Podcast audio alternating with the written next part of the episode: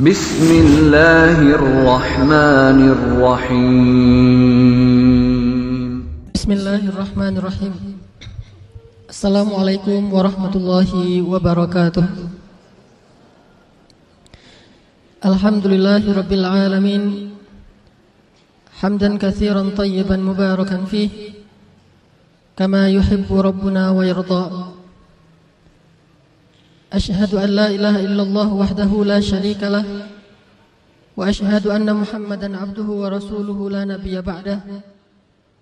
اللهم صل وسلم وبارك على سيدنا محمد كما ذكره الذاكرون الأخيار. وصل وسلم وبارك على سيدنا محمد ما اختلف الليل والنهار. وصل وسلم وبارك على سيدنا محمد وعلى المهاجرين والأنصار. فأما بعد. Ikhwatul Fudala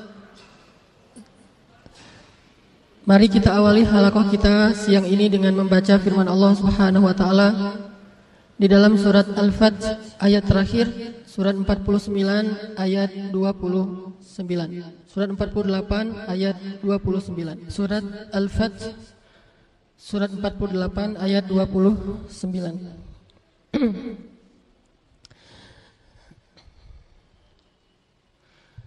أعوذ بالله من الشيطان الرجيم. Silahkan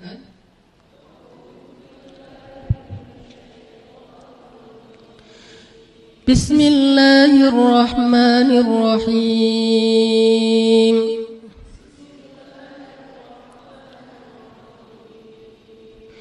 محمد رسول الله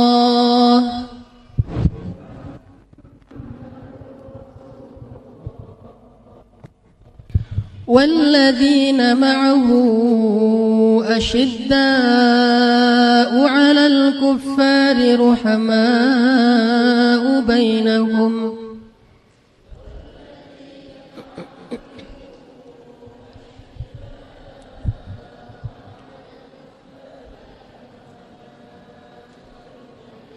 تراهم ركعا سجدا يبتغون فضلا من الله ورضوانا.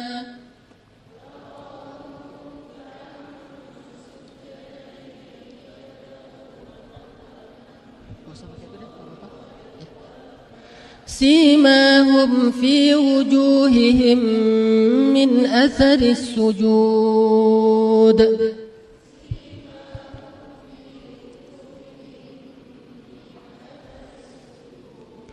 ذلك مثلهم في التوراة.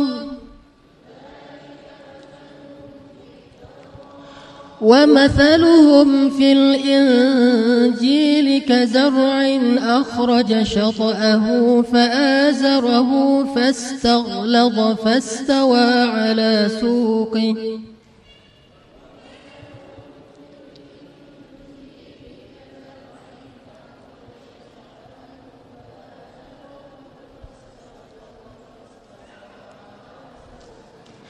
يعجب الزراع ليغيظ بهم الكفار.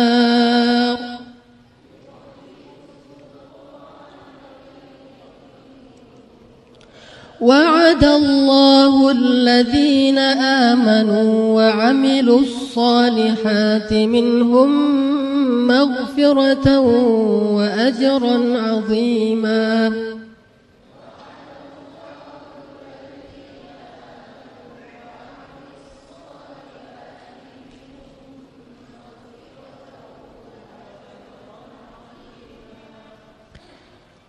Muhammad adalah Rasulullah dan orang-orang yang bersama dengan dia adalah keras terhadap orang-orang kafir dan berkasih sayang kepada sesama mereka.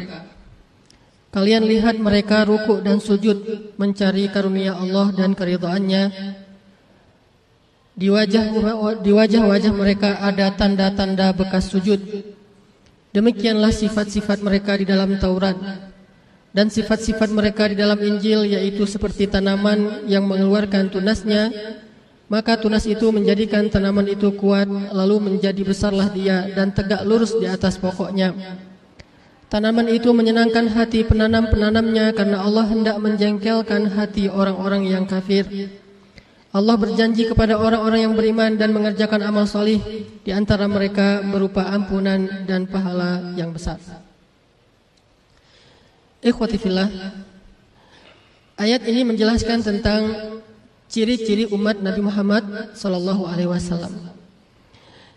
Baik itu dalam bentuk fisik ataupun ciri-ciri yang digambarkan dalam bentuk perumpamaan seperti tunas. Dari sini kita bisa melihat bahwa apakah kira-kira kita termasuk di antara ciri-ciri orang-orang yang ikut bersama Rasulullah SAW. Karena manusia menurut Al-Quran hanya ada tiga golongan. Golongan pertama adalah suratul ladina an'amta alaihim.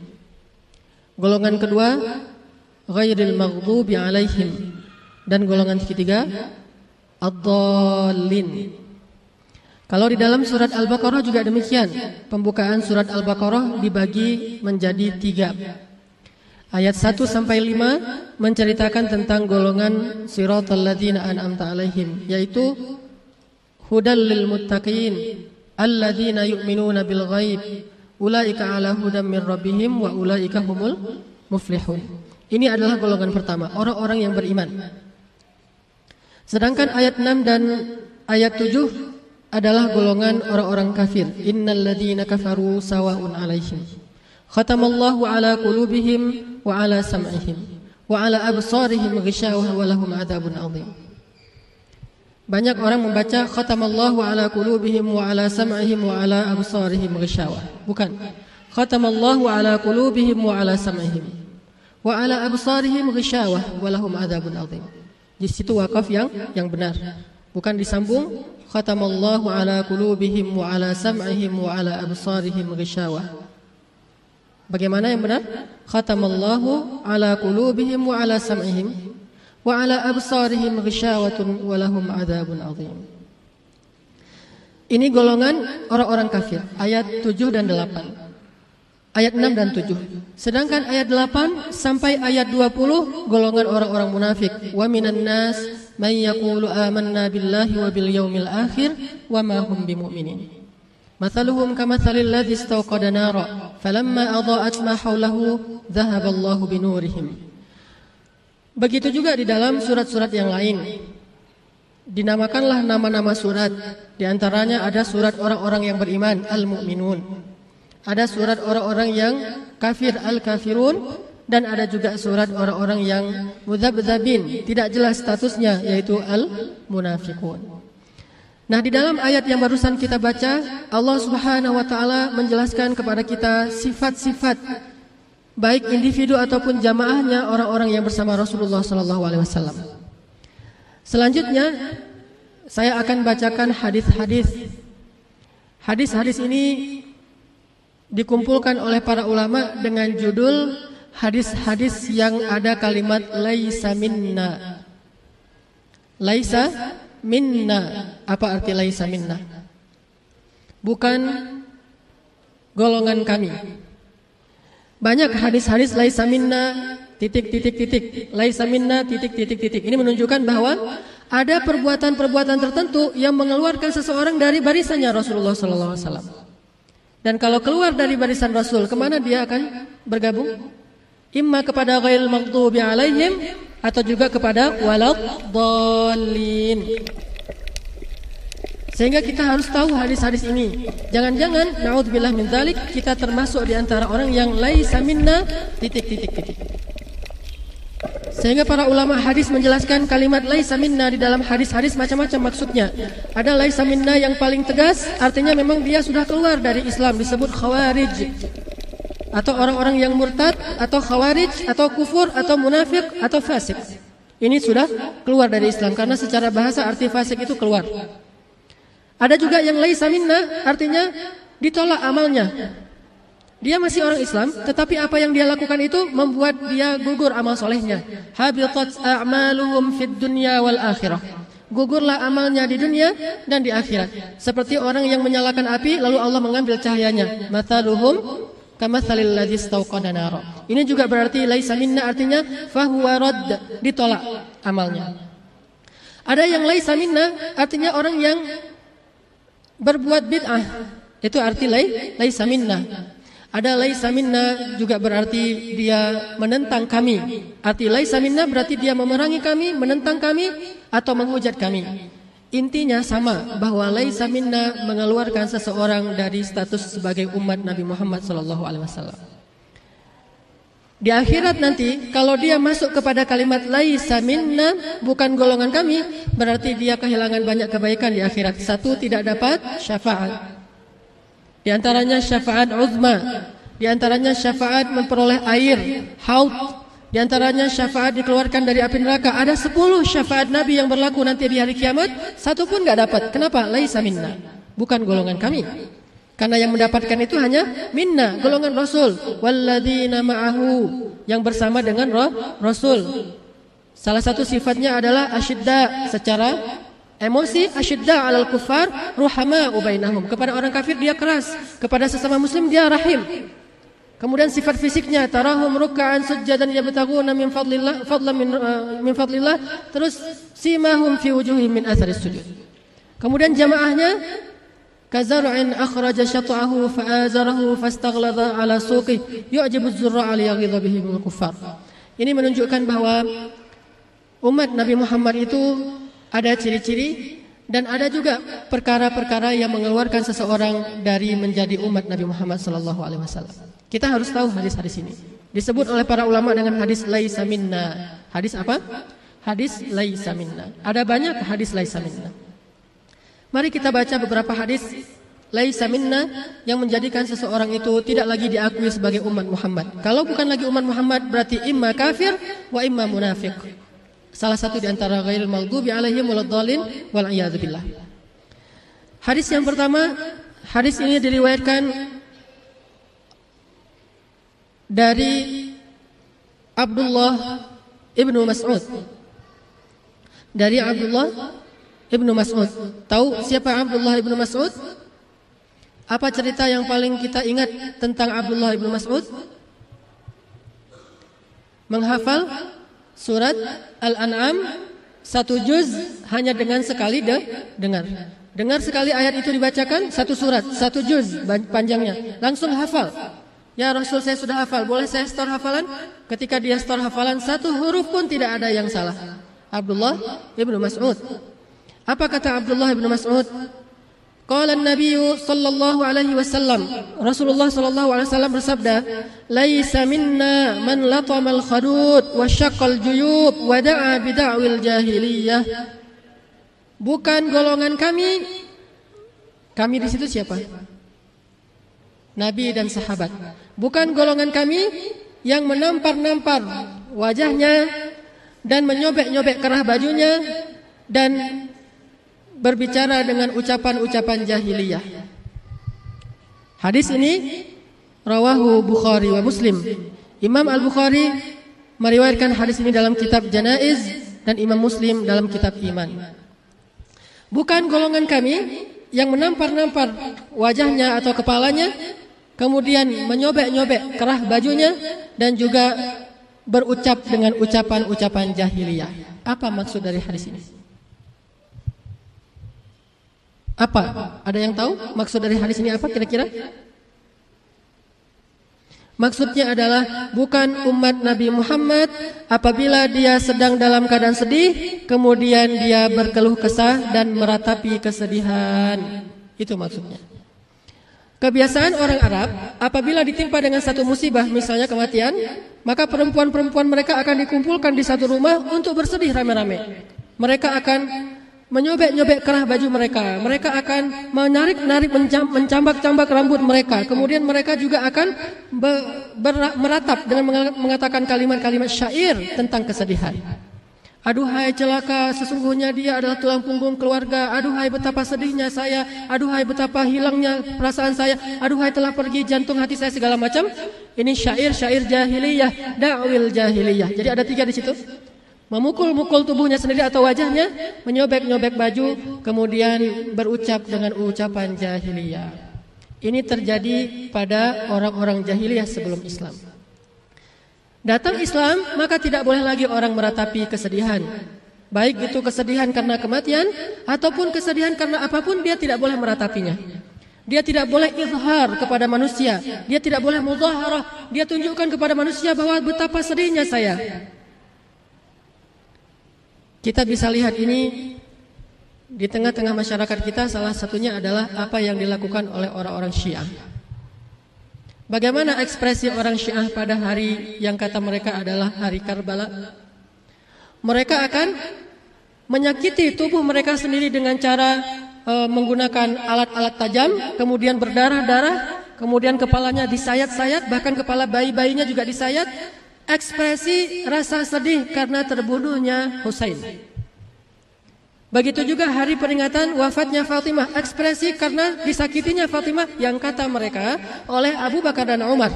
Sehingga mereka mengekspresinya dengan menangis rame-rame. Coba nonton kalau di parabola itu ada namanya TV Hadi TV. Hadi TV ini TV Syiah versi Indonesia. Kalau versi Arab Al-Manar. Kalau versi Indonesia Hadi TV. Di Hadi TV ini saya pernah nonton live acara peringatan wafatnya Fatimah semua mereka berkumpul, kemudian mereka menangis rame-rame.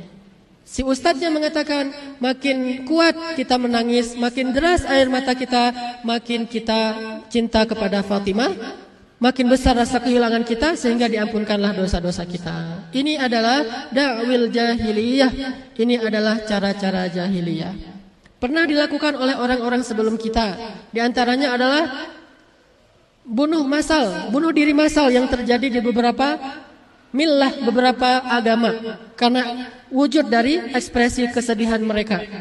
Ada juga terjadi pada umat Nasrani dengan meyakini bahwa Isa itu disalib, akhirnya mereka memperingati hari penyaliban Isa dengan cara menyakiti diri sendiri. Ini semuanya da'a bida'wil jahiliyah. Masuknya ke mana? Dolin. Masuknya kepada dolin. Bukan umat Muhammad yang seperti itu. Terus apakah kita yang tidak mengikuti cara-cara seperti ini tidak sedih dengan Karbala? Tidak sedih dengan nasib cucu Nabi Hasan dan Husain? Tidak sedih dengan nasib Ali bin Abi Thalib? Tidak sedih dengan nasib banyak sahabat-sahabat yang dibunuh oleh orang-orang Khawarij? Sedih sekali. Tetapi ekspresi kesedihan kita tidak boleh dengan da'wil jahiliyah, latamal khadud, wa syaqqal juyub memukul-mukul, menampar-nampar wajahnya dan menyobek-nyobek kerahnya, kemudian juga berucap dengan ucapan-ucapan jahiliyah. Ini tidak boleh. Ini termasuk sifat-sifat jahiliyah. Tapi insya Allah kita di sini tidak termasuk yang ini. Bagaimana dengan contoh yang lain? Bagaimana contoh yang lain? Banyaknya pemuda ketika putus cinta, ketika ada masalah dengan pacarnya, ketika ada masalah di keluarganya, dia ekspresikan kesedihannya lewat syair-syair yang kemudian dinyanyikan. Apa bedanya dengan da'a bid'awil jahiliyah? Karena da'a bid'awil jahiliyah itu artinya membuat syair-syair kesedihan, syair-syair duka cita untuk dibacakan ketika ada masalah. Kalau kita belajar ilmu sastra Arab, kita akan banyak membaca namanya syair-syair jahiliyah. Di dalam syair-syair jahiliyah, jahiliyah itu ada banyak macam.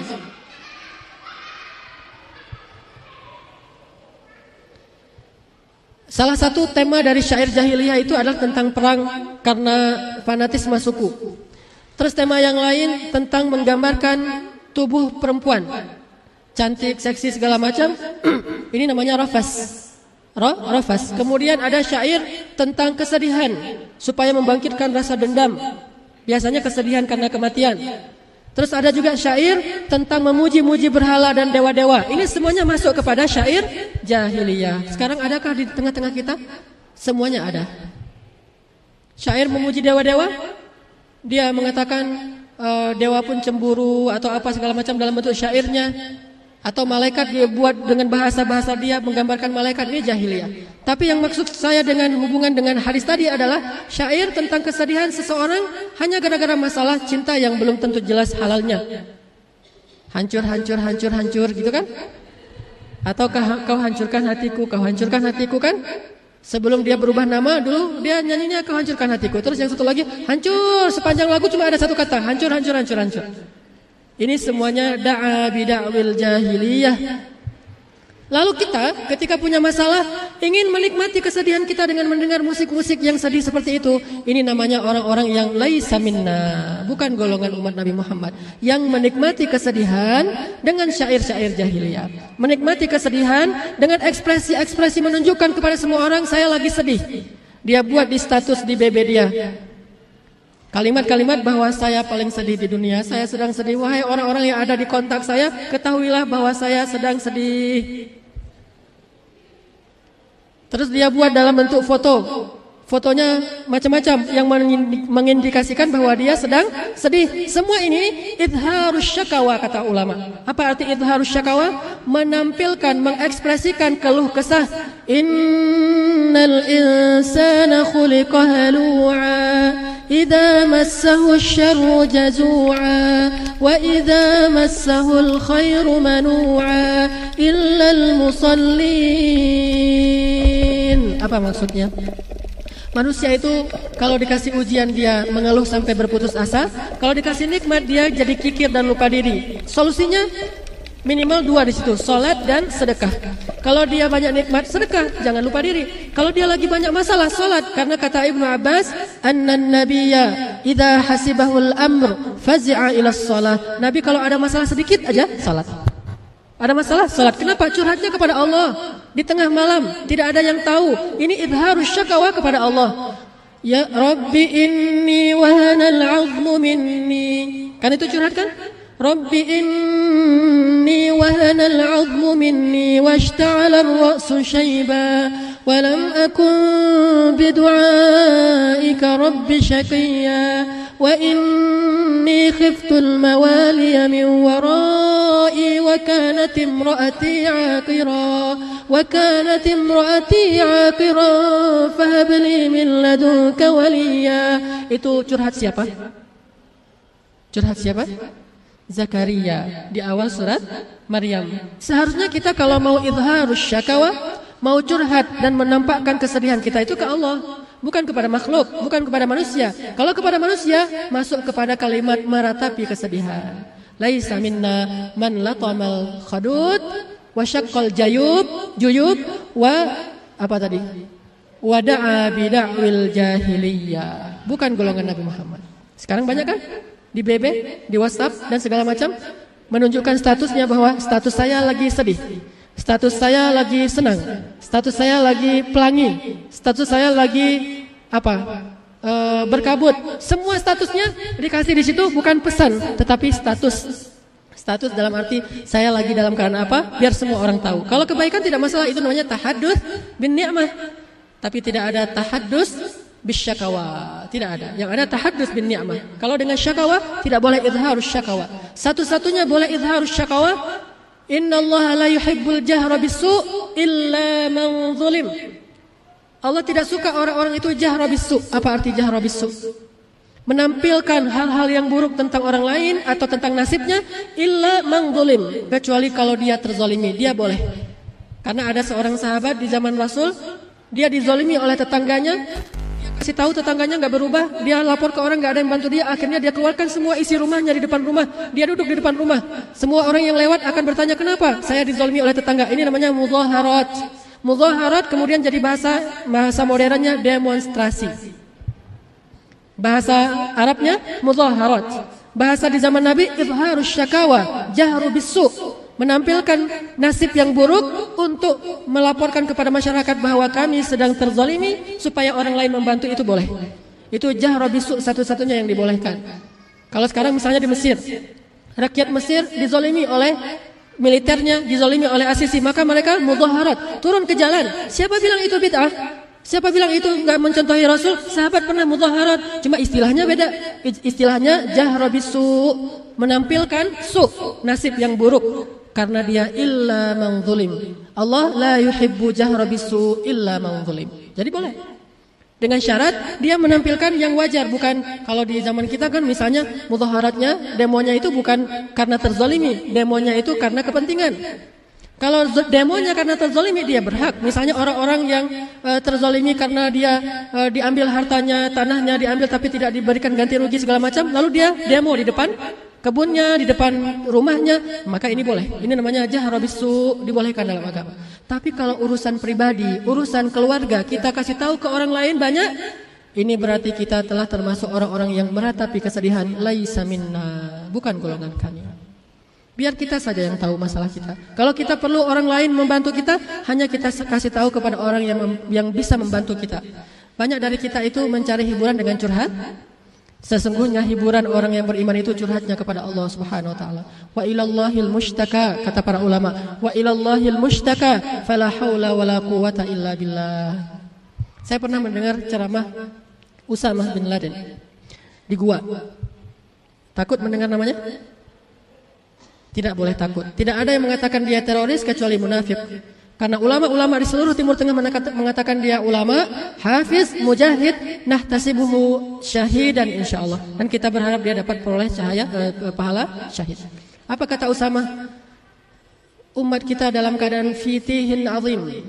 Tih itu artinya terkatung-katung, terlunta-lunta, nggak jelas nasibnya. Itu tih bahasa Arab. Fitihin azim, taihun. Dalam keadaan terlunta-lunta, nggak jelas. Mereka sedih untuk sesuatu yang tidak perlu disedihkan. Mereka gembira untuk sesuatu yang tidak perlu digembirakan. Makanya likaila yafrahu bima likaila tafrahu bima atakum wala tahzun wala tahzan ala ma fatakum. Janganlah kalian bergembira dengan apa yang Allah berikan, jangan pula kalian menjadi orang yang sedih dengan apa Allah yang Allah ambil dari kalian. Ini semuanya sedih dan gembira yang tidak benar. Kalau sebelumnya kita bahas apa? Gembira kan? Tertawa dalam Islam. Sekarang kita lihat tentang menangis dalam Islam seperti apa. Boleh menangis, apa salahnya air mata, tapi tidak boleh izhar, menampilkan kepada orang lain betapa kita itu air mata kita udah habis.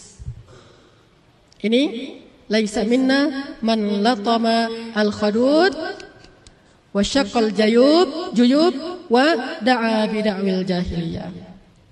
Coba banyak orang yang menikmati kesedihan seperti layaknya di film-film yang dia tonton. Film itu fiksi, jangan bawa film kepada kenyataan hidup kita. Dia suka nonton film India misalnya. Coba film India kalau lagi sedih gimana lagu-lagunya? Oh itu habis-habisan tuh, menguras air mata. Nangisnya itu ah, luar biasa kan? Sambil lari-lari, hujan-hujan, nangis gitu ya. Ini film India. Dia sengaja mengeksploitasi kesedih, kesedihan sehingga orang yang nonton itu padahal dia tadi habis kenyang makan nasi terus sama keluarga nggak ada masalah tiba-tiba jadi nangis terlibat dalam emosi yang dieksploitasi di dalam adegan film India. Lalu nanti secara alam bawah sadar ketika dia punya masalah dalam mas hidupnya dia akan mencontohi alam bawah sadar ya. Bukan disengaja dia nggak mau juga demikian tapi dia se- secara spontan mencontohi adegan itu lalu dia nikmati. Bahkan dia koleksi di dalam MP3 dia lagu-lagu dengan playlist judulnya lagu-lagu sedih. Lagu-lagu kenangan. Lagu-lagu semuanya isinya sedih semuanya. Sehingga ketika ada masalah dia lagu-lagu itu dia baca lagi. Dia ah, betapa saya memang benar kayak lagu ini. Saya begini, saya begitu. Ini laisa minna, bukan umatnya Nabi Muhammad sallallahu alaihi wasallam. Terus kalau gitu nggak boleh sedih dong Ustaz, boleh menangis. Nabi juga menangis ketika cucu beliau meninggal ya. Beliau pangku cucu beliau sambil menangis. Tapi kata beliau apa? Apa salahnya air mata? Yang salah lisan. Air mata tidak masalah dia mengalir, tidak bisa kita bendung kalau kita lagi sedih. Tetapi lisan yang meratapi kematian, kesedihan itu yang dilarang dalam Islam. Cuma satu orang yang boleh diratapi kematiannya, siapa? Sa'ad bin Mu'az. Seorang sahabat Ansar yang meninggal dalam perang Khandaq. Dia kena panah beracun, lalu padahal lukanya biasa aja kena panah kecil di, di kakinya, tapi karena beracun akhirnya dia meninggal dalam perang Khandaq. Lalu istrinya, keluarganya meratapi kematian kemen- meninggalnya Sa'ad, ya Sa'ad dan segala macam. Lalu orang-orang mengatakan, ya amatallah, wahai ibu, janganlah engkau meratapi mayit. Sesungguhnya Rasulullah melarang seseorang meratapi mayit. Datang Rasulullah, biarkan dia. Sesungguhnya semua perempuan yang meratapi mayit itu berdusta, kecuali perempuan yang meratapi mayitnya Sa'ad bin apa Muaz. Cuma dia yang boleh yang, layak diratapi wafatnya. Saking solehnya Sa'ad bin Muaz yang lain nggak boleh. Bahkan seorang perempuan tidak boleh berkabung lebih dari tiga hari kecuali kematian suaminya saja. Ayahnya nggak boleh. Saudaranya tidak boleh. Anaknya tidak boleh. Masih bayi anaknya meninggal di dalam kandungan atau pas lahir tidak boleh lebih dari tiga hari. Maksimal tiga hari. Lebih dari tiga hari itu disebut dengan meratapi kemati- kematian atau kesedihan. Kenapa perempuan dilarang datang ke kuburan? Bukan dilarang dalam arti haram. Ada ilahnya. Takutnya nanti dia nggak kuat, malah dia pingsan di kuburan. Makanya ada cerita. Ini bukan dongeng, bukan cenah. Ini pernah terjadi. Ada seorang bapak saudagar kaya, punya banyak harta. Ketika dia hidup dia bagi-bagi hartanya, rumah untuk anak pertama, rumah untuk anak kedua. Nah, lahirlah anak yang terakhir masih kecil perempuan. Ketika anak ini sudah remaja, bapaknya meninggal sebelum sempat dibagikan harta kepada anak yang terakhir ini. Lalu bapaknya dibawa ke kuburan untuk dikuburkan. Saat dibawa ke kuburan, anak perempuan ini ikut ke kuburan. Apa yang terjadi ketika bapaknya mau dikuburkan, anaknya meraung-raung. Bapak, dipikir orang sedih, bukan? Bapak meninggal sebelum ngasih saya harta yang lain semuanya sudah dikasih saya tidak.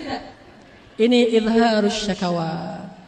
Yang lain kakak sudah dikasih si A apa si A udah dikasih semua dikasih. Saya kok nggak dikasih bapak pergi duluan nggak adil segala macam. Orang terheran-heran melihat kejadian ini. Dikirain menangis karena kehilangan. Ternyata meratapi harta bukan meratapi mayit. Makanya perempuan dimakruhkan datang ke kuburan pada saat hari kematian kalau dia tidak kuat menahan emosinya. Tapi kalau hari lain setelah kematian itu boleh sebagaimana Aisyah sering mengunjungi kuburan Rasulullah dan kuburan Abi Bakar As-Siddiq. Intinya bahwa jangan kita mengekspresikan kesedihan kita lalu kita umumkan kepada semua orang bahwa saya sedang sedih.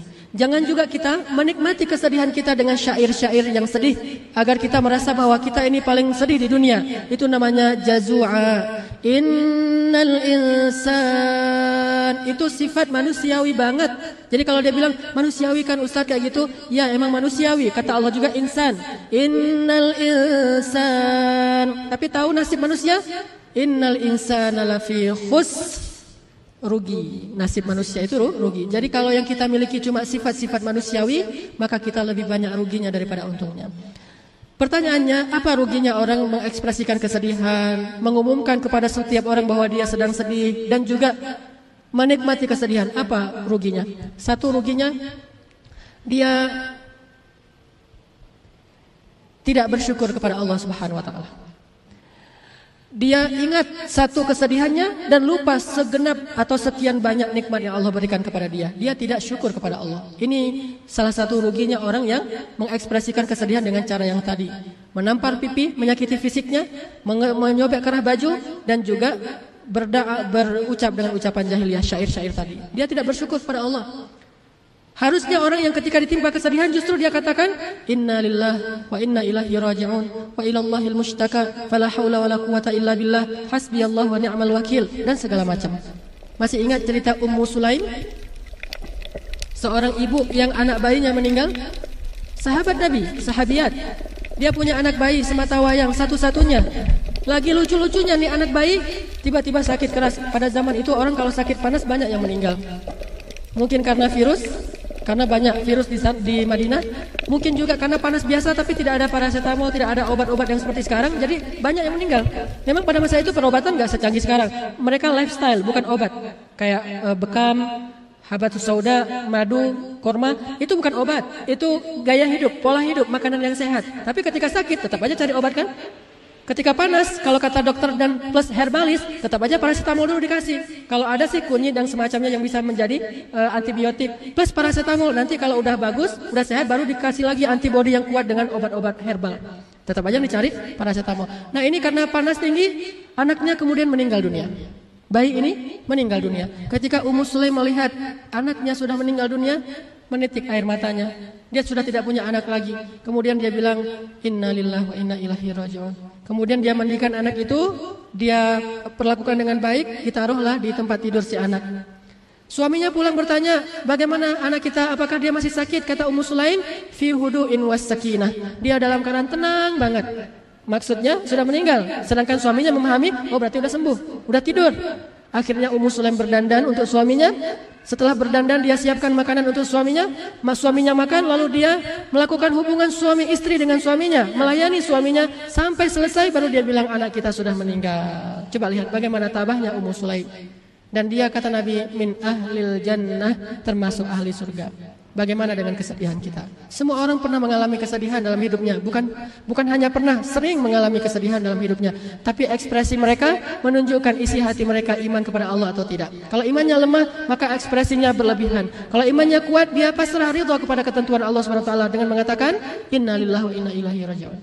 Terus cerita Ummu Akil, juga min ahlil jannah yang dijamin surga, namanya Ummu Akil. Punya anak satu-satunya udah uh, rajulan sawiya, anak yang sudah usia cukup untuk berusaha. Dia tidak punya suami.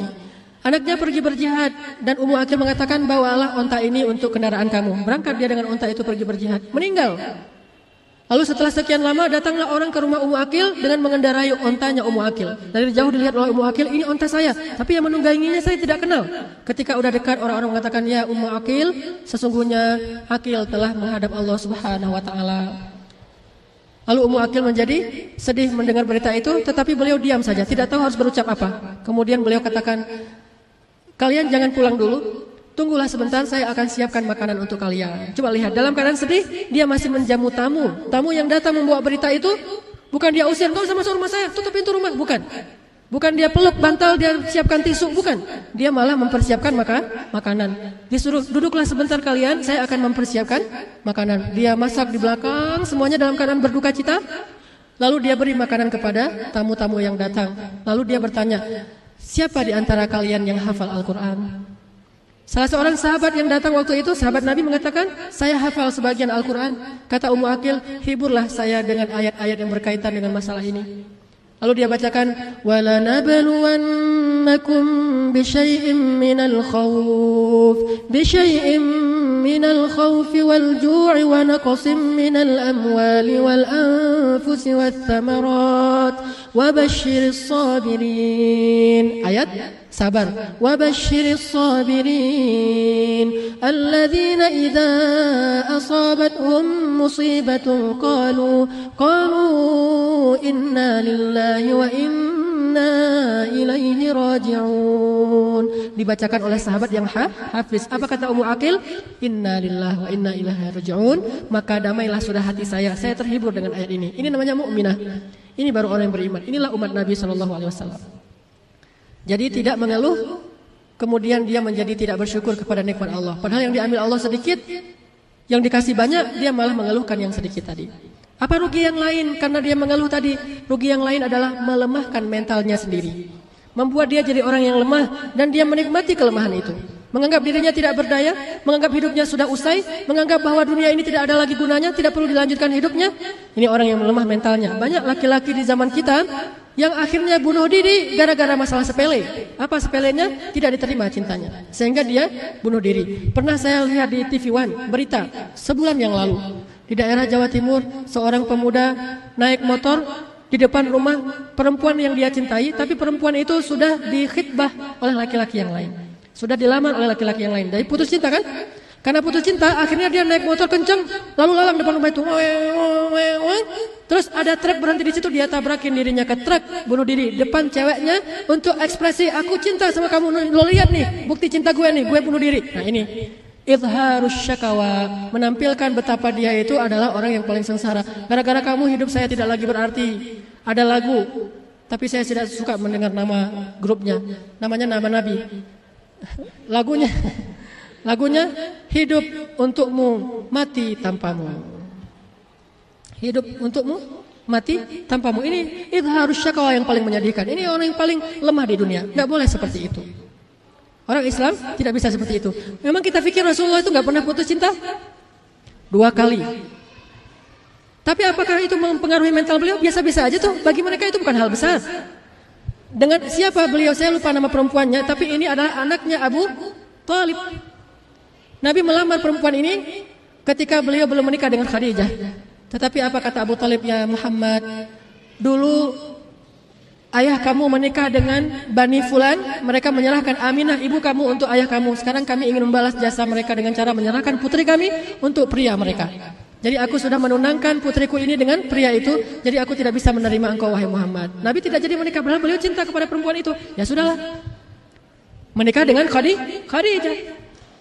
Lalu ketika Khadijah wafat, Nabi terluntar-luntar lagi kan, terkatung-katung. Beliau pergi ke Taif.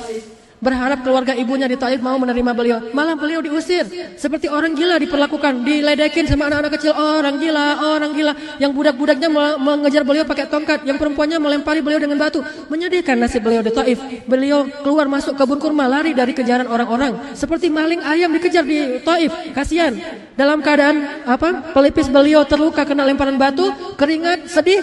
Beliau curhat kepada Allah di daerah Nakhlah. Bacaan Al-Quran beliau itu menggetarkan gunung sehingga malaikat gunung akhirnya marah gara-gara mendengar curhat Nabi Muhammad kepada Allah. Ya Rabbi, Aku adukan kelemahanku. Engkau melihat bagaimana hari ini aku diperlakukan. Aku diusir, aku dilempari, aku diledeki segala macam. Tapi tidak masalah ya Allah asalkan engkau ridho kepadaku. Lihat, ini orang mukmin. Tidak masalah ya Allah asalkan engkau ridho, ridho kepadaku. Tidak masalah semua itu. Lalu Nabi ke mana? Nggak bisa pulang ke Mekah karena mau dibunuh. Di Taif nggak diterima. Ke mana beliau pergi? Beliau pergi ke Gua Hira untuk kali yang kedua sejak beliau dapat wahyu dulu. Karena sejak dapat wahyu nggak pernah lagi ke Gua Hira kecuali ketika keluar dari Taif diusir beliau ke Gua Hira. Menginap di situ satu malam. Lapar, haus, lemah, capek, lelah, terusir di Gua Hira. Beliau sedih mengadu kepada Allah, Ya Rabbi, Ya Rabbi, Ya Rabbi. Ini syakawanya mukmin. Lalu datanglah seorang laki-laki Quraisy kafir tapi dia baik kepada Rasul menjemput Rasulullah ke Gua Hira dan membawa pulang ke Mekah. Di Mekah, di mana beliau nginap? Di rumah perempuan yang tadi beliau lamar, tetapi tidak diterima oleh Abu Talib, sepupu beliau. Perempuan ini kemudian menempatkan Rasul bukan di rumahnya, di ruang di luar rumahnya. Akan ada banyak ruang tuh, beliau di rumah itu. Tapi milik milik perempuan tadi. Dan perempuan itu kemudian sudah uh, apa? Ditinggalkan suaminya, entah meninggal, entah cerai, jadi janda. Nabi melamar perempuan ini karena dia sudah janda untuk menjadi pendamping beliau karena beliau butuh seorang perempuan mendampingi beliau karena beliau sendiri kata perempuan ini ya Rasulullah saya punya banyak anak. Kalau saya menikah dengan engkau saya khawatir kalau saya lebih berat kepada anak saya menzalimi suami. Kalau saya lebih berat kepada suami saya menzalimi anak. Daripada saya menjadi orang zalim apa pun yang saya lakukan maka saya tidak bisa menerima lamaran engkau ya Rasulullah. Maafkan saya ya Rasulullah. Dua kali ditolak ditolak Apakah naik motor terus bunuh diri? Tidak. Loncat dari tawar? Tidak. Loncat dari Ka'bah? Enggak. Ini masalah kecil. Masalah kayak gini aja bunuh diri. Rasulullah biasa aja masalah kayak gitu. Allah ganti dengan Aisyah, diganti dengan Ummu Salamah, diganti dengan Sofiyah, diganti dengan Hafsah, diganti dengan Maria. Kan yang soleh soleh soleh itu banyak sekali. Allah ganti. Tidak kacau dengan satu kali dengan satu nama. Oh, aku tidak bisa hidup tanpamu. Lebih baik aku mati saja. Apa ini semua? Ini lemah mentalnya sehingga dia tidak lagi bisa menghafal Al-Quran gara-gara masalah masalah ini. Dia tidak lagi sukses dalam belajar gara-gara masalah ini. Dia tidak survive dalam gara-gara masalah ini. Dia tidak menjadi laki-laki yang tegar gara-gara masalah ini. Semua ini melemahkan mental. Akhirnya Nabi sholat di Ka'bah. Karena sholatnya capek, beliau akhirnya tertidur di Ka'bah. Datanglah utusan Allah Ar-Ruh Jibril membangunkan beliau lalu dilakukanlah perjalanan Isra dan Mi'raj. Begitu kan alurnya? Ini menunjukkan bahwa Nabi juga banyak sedihnya, sering sedih. Bahkan kata Allah, "Qad na'lamu innahu la yahzunuka alladhi yaqulun, fa innahum la yukadzibunak, walakinna adh-dhalimina biayati Allahi yajhadun." Kami tahu engkau sedih wahai Muhammad. Sesungguhnya telah datang nabi-nabi sebelum kamu juga sama seperti kamu, bahkan lebih ada di antara mereka yang dibelah dua. Siapa nabi yang dibelah dua? Zakaria digergaji dengan gergaji uh, manual Digergaji beneran, dibelah dari ujung kepalanya pelan-pelan sampai memuncrat darahnya sampai beliau meninggal. Tidak ada sepatah kata pun beliau keluarkan ah, tidak. Ah pun tidak saking kuatnya Nabi Zakaria. Anaknya Nabi Zakaria lagi sholat bersama bapaknya. Anaknya duluan yang dibunuh. Lagi sholat, dipegang sama orang-orang Quraisy, orang-orang kafir, kemudian dipenggal kepalanya, kepalanya diberikan hadiah untuk seorang perempuan. Tahu kenapa perempuan ini meminta hadiah kepala Yahya? Dia jatuh cinta kepada Yahya, tetapi cintanya ditolak oleh Yahya. Coba lihat bodohnya dan lemahnya perempuan ini. Seorang putri raja jatuh cinta kepada Yahya. Yahya itu ganteng. Kan terkenal di Al-Qur'an. Ghulaman uh, yang lam naj'al lahu min qablu samiyya. Belum pernah ada uh, anak seperti Yahya. Ganteng banget. Cerdas, ya Yahya khudil kitab biquwwah. Wa atainahu al-hukma sabiyya wa hananan. Wa hananan min ladunna wa zakatan wa kana taqiyya hanan at-taqi. Itu Yahya Karena saking gantengnya Yahya, pinternya Yahya, wibawanya Yahya, aura kesolehan Yahya, putri ini jatuh cinta kepada Yahya. Dia ingin menikahi Yahya, tapi dia kafir. Tidak mau mengikuti ajaran Nabi Yahya, ditolak oleh Nabi Yahya. Akhirnya dia karena putus cinta, dia marah, dia minta hadiah. Saya pengen hadiah ulang tahun saya kepalanya Yahya. Dibunuhlah Nabi Yahya, dihadiahkan kepada putri itu. Yaqtuluna an-nabiyina bighairi haqq. Mereka membunuh para nabi tanpa alasan yang dibolehkan dalam agama. Ini semuanya gara-gara masalah kesedihan. Ekspresinya macam-macam. Bisa bunuh diri, bisa bunuh kekasihnya juga. Kan banyak di Indonesia kayak gitu. Dia bunuh diri atau dia bunuh kekasih atau dia bunuh diri dan kekasihnya. Gimana caranya? Dia bunuh kekasih baru dirinya balik tadi. Bunuh diri kekasih berarti gentayangan atau ya? Dia bunuh kekasih lalu dia bunuh dirinya. Semua ini ekspresi dari kesedihan. Kenapa? Lemah mentalnya. Orang mukmin nggak kayak gitu. Makanya Nabi ketika beliau sedih, ada banyak alasan beliau sedih. Salah satunya karena beliau sedih karena dakwahnya ditentang. Yang lain karena dihina. Dihina kenapa? Gara-gara beliau tidak punya keturunan laki-laki kecuali baru lahir meninggal. Oh, udah besar dikit meninggal. Tiga orang tiga-tiganya meninggal. Sehingga beliau sedih. Turun ayat menghibur beliau. Hiburan itu dari Al-Quran. Inna a'tainakal kautsar. Itu ayat sedihnya beliau. Lalu tidak turun wahyu berhari-hari beliau dihina. Turun lagi ayat Wadduha wal laili idza saja ma wadda'aka rabbuka wa ma qala walal akhiratu khairul laka minal ula. Ini ayat-ayat kesedihannya Rasulullah sallallahu alaihi wasallam. Nabi sering sedih, tetapi sedih beliau selalu beliau ekspresikan kepada Allah Subhanahu wa taala. Dengan sholat, dengan baca Al-Quran, dengan muhasabah diri, dengan ibadah-ibadah yang sunnah yang beliau lakukan. Pernah Nabi pulang ke rumah beliau di Mekah dalam keadaan tubuh beliau banyak kotoran. Habis dilemparin dengan kotoran oleh orang-orang Quraisy. Lalu sampai di rumah, waktu itu Khadijah sudah wafat. Fatimah yang menangis, bukan Rasul. Yang menangis Fa, Fatimah, Fatimah kemudian mengganti baju Rasulullah, membersihkan kotoran di tubuh Rasulullah sambil menangis. Beginikah mereka memperlakukan engkau ya Rasulullah padahal engkau syarru apa khairul bariyah sebaik-baik manusia? Kata Rasulullah, la ashku. Tidak masalah wahai Fatimah, tidak masalah. Saya tidak akan mengeluh. Ini namanya mukmin, mentalnya kuat. Kenapa kita hanya dengan masalah sepele lalu berakhirlah hidup kita? Pemuda kita sekarang, music is my life sehingga mental mereka lemah. Sehingga mental mereka lemah. Betapa banyak di antara mereka yang stres hanya gara-gara masalah sepele. Gara-gara kebanyakan dengan musik-musik cinta. Dan sebagian besar musik itu isinya cinta-cinta. Dan sebagian besarnya bukan dapat cinta, tapi kehilangan cinta kan? Yang dapat cinta sedikit, yang kehilangan cinta lebih banyak. Sehingga cinta itu disebut dengan ilusi. Kalau bahasa Islam, fata morgana. Menarik, tetapi ketika dikejar itu tidak tidak ada. Cinta hanya ada bagi orang yang sudah menikah, bagi orang yang beriman. Sebagaimana janji Allah, wa ja'ala bainakum. Setelah kalian menikah, Allah jadikan di antara kalian cin, cinta, bukan sebelum menikah. Innal ladzina amanu wa 'amilus solihat sayaj'alu lahumur rahmanu wudda. Orang yang beriman, orang yang beramal soleh, Allah berikan bagi mereka wudda. Apa itu wud? Hub. Apa itu hub? Love. Allah berikan love setelah mereka beriman dan beramal soleh. Sedangkan yang tadi bukan cinta, hawa nafsu. Hawa, hawa nafsu laki-laki kepada perempuan, perempuan kepada laki-laki. Sehingga sudah hidupnya jadi begitu. Mentalnya jadi lemah, tidak bisa berbuat apa-apa. Bagaimana uh, cerita di dalam buku tenggelamnya kapal Van der Wijk-nya Hamka? Bagaimana seorang Zainuddin itu hancur lebur gara-gara Hayati pergi Lalu difilmkan kan? Saya dulu ketika saya SMP, itu saya kata baca buku itu sampai lima kali. Karena saya senang sastra, lalu saya baca. Akhirnya itu mempengaruhi jiwa seseorang kan ya? Saya salah baca buku nih, saya tulis banyak novel. Novel saya di laptop ini ada sekitar 10 novel saya, tapi nggak ada yang dibukukan. Kenapa? Semuanya melankolis. Salah baca bu, buku, akhirnya ke bawah tentang ada yang gara-gara perang apa di Aceh akhirnya tidak jadi mendapatkan yang dia cintai terus ada yang masalah. Tapi konflik apa konfliknya itu adalah tentang perang-perang cuma nanti ada apa kayak pesan-pesan cinta ya kan film-film gitu ya. Akhirnya nggak saya bukukan satu pun ini semuanya sia-sia. Setelah saya sampai di Mesir saya baca buku-buku para ulama baru sadar ternyata hidup saya selama ini di SMA nulis puisi nulis novel itu semuanya sia-sia saja.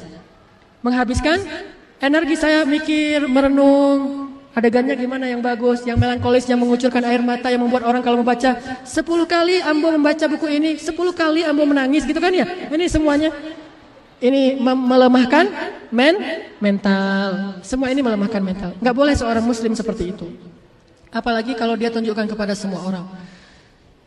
Ingat kisah seorang laki-laki tua dalam kisah Abu Ubaidah bin Jarrah. Siapa Abu Ubaidah bin Jarrah? Abu Ubaidah bin Jarrah Aminul Ummah. Sahabat Nabi yang terkenal dengan julukan Aminul Ummah, pejabat paling amanah di antara umat Islam. Abu Ubaidah, beliau pernah menjadi gubernur Syam, Suriah. Saat beliau jadi gubernur Suriah, beliau keliling ke perbatasan untuk melihat nasib warga beliau di perbatasan. Lewatlah sebuah gubuk di perbatasan. Lalu ketika melewati gubuk yang reot ini, yang satu-satunya nggak punya tetangga di tengah hutan, beliau mendengar seorang laki-laki di dalam gubuk itu mengatakan, Alhamdulillah, Alhamdulillah, Alhamdulillahilladzi faddalani uh, ala kathirin min man khalaqa tafdila. Apa artinya? Segala puji bagi Allah yang memberikan saya nikmat yang di, yang tidak diberikan kepada sebagian besar orang. Saya dapat nikmat itu. Abu Ubaidah kaget. Siapa laki-laki itu? Minta izin masuk. Ketika masuk, Abu Ubaidah menemukan seorang kakek buta, lumpuh, sebatang kara, miskin, fakir, tertidur di atas tempat tidur yang kayu. Kemudian beliau mengatakan, Alhamdulillah, lumpuh. Sakit keras, tidak punya kelebihan apa-apa, harta tidak ada, usianya udah tua, lumpuh, buta, lemah, fakir, sebatang kara. Alhamdulillah, alhamdulillah, sebatang kara coba. Abu Ubaidah mendekat bertanya, "Ya Syekh," panggilan untuk orang tua ya. "Ya Syekh, saya mendengar engkau terus memuji Allah mengatakan dapat nikmat yang tidak diberikan kepada sebagian besar orang. Apa nikmat engkau? Saya lihat nasibmu seperti ini." Kata Syekh itu, "Ada dua nikmat yang Allah berikan pada saya dan sedikit orang yang dapat nikmat itu." Abu Ubaidah penasaran. Ini sahabat belajar kepada tabi'in. Bukan tabi'in belajar ke sahabat, kebalik. Bukan sahabat biasa, sahabat 10 orang yang dijamin surga tanpa hisab kan ya? Abu Ubaidah bin Jarrah belajar kepada tabi'in. Apa kata Syekh ini? Dua nikmat itu adalah qalban syakira wa lisanan dzakira. Hati yang selalu bersyukur, lisan yang selalu berzikir. Itulah nikmat saya. Bukan harta, bukan jabatan, bukan fisik, bukan sehat, tetapi hati yang selalu bersyukur, lisan yang selalu ber, berzikir itulah nikmat saya. Lalu kata Abu Ubaidah, apakah kamu sendiri di sini? Kata orang ini tidak, saya punya anak, tetapi sudah dua hari saya tidak mendengar dia melihat dia datang, uh, apa dia tidak datang untuk merawat saya. Biasanya dia yang merawat saya. Sudah dua hari dia tidak pulang. Bolehkah saya minta tolong mencarikan dia? Akhirnya Abu Ubaidah dan prajuritnya mencari anak kakek ini. Di sekeliling rumah keluar, ternyata ditemukan anak itu sudah meninggal di salah satu tempat karena dimakan oleh hewan buas. Pulang Abu Ubaidah kepada kakek ini, kek, anak kakek sudah meninggal, maafkan saya. Dia dimakan hewan buas. Apa kata kakek ini? Alhamdulillahi Rabbil Alamin. Inna lillahi wa inna ilahi raji'un. Meninggallah kakek itu Wa akhiru da'wahum anil hamdulillah Anil hamdulillahi Rabbil Alamin Ucapan terakhir mereka kata Allah Alhamdulillahi Rabbil Alamin. Ucapan terakhirnya. Padahal dia baru mendengar berita Anaknya meninggal. Makanya kata Nabi Siapa yang Ini hadisnya panjang saya simpulkan saja. Siapa yang ketika mendapatkan musibah anaknya meninggal Dia bilang Alhamdulillah Allah bangunkan untuknya sebuah istana di dalam surga dengan nama Baitul Hamdi, istana syukur, istana alhamdulillah. Makanya ikhwati fillah, jangan banyak mengeluh. Jangan banyak mengekspresikan keluhan kita dengan cara berlebihan. Jangan uh, umumkan keluhan kita dan kesedihan kepada banyak orang. Cukup kita dan Rob kita yang saja yang tahu. Lalu kita curhat kepada Allah yang Maha bisa memberikan solusi. Ya ja'allahu makhraja wa yarzuqhu min haitsu la yahtasib. Ya ja'allahu min amrihi yusra dan segala macam. Keluhkan kepada Allah, ya Allah, ilaikal mushtaka. Kepada Engkau aku mengeluh semua masalahku. Saya begini begini begini. Seperti Nabi Ayub, Rabbi massaniyad durru wa anta arhamur rahimin. Bukan, hei saya lagi nggak enak badan, hei saya lagi panas, hei saya lagi bisul, hei saya lagi sakit gigi. Semua kasih tahu ke orang. Ke Allah kasih tahu, ya Allah, Rabbi masaniyad durru wa anta arhamur rahimin. Inilah mukmin. Ini hadis satu di antara puluhan hadis yang ada kalimat laisa minna, bukan umat Nabi Muhammad apabila begini begini begini. Yang pertama adalah apabila dia suka berlebihan dalam kesedihan dan meratapi nasibnya yang kadang-kadang dalam keadaan sedih.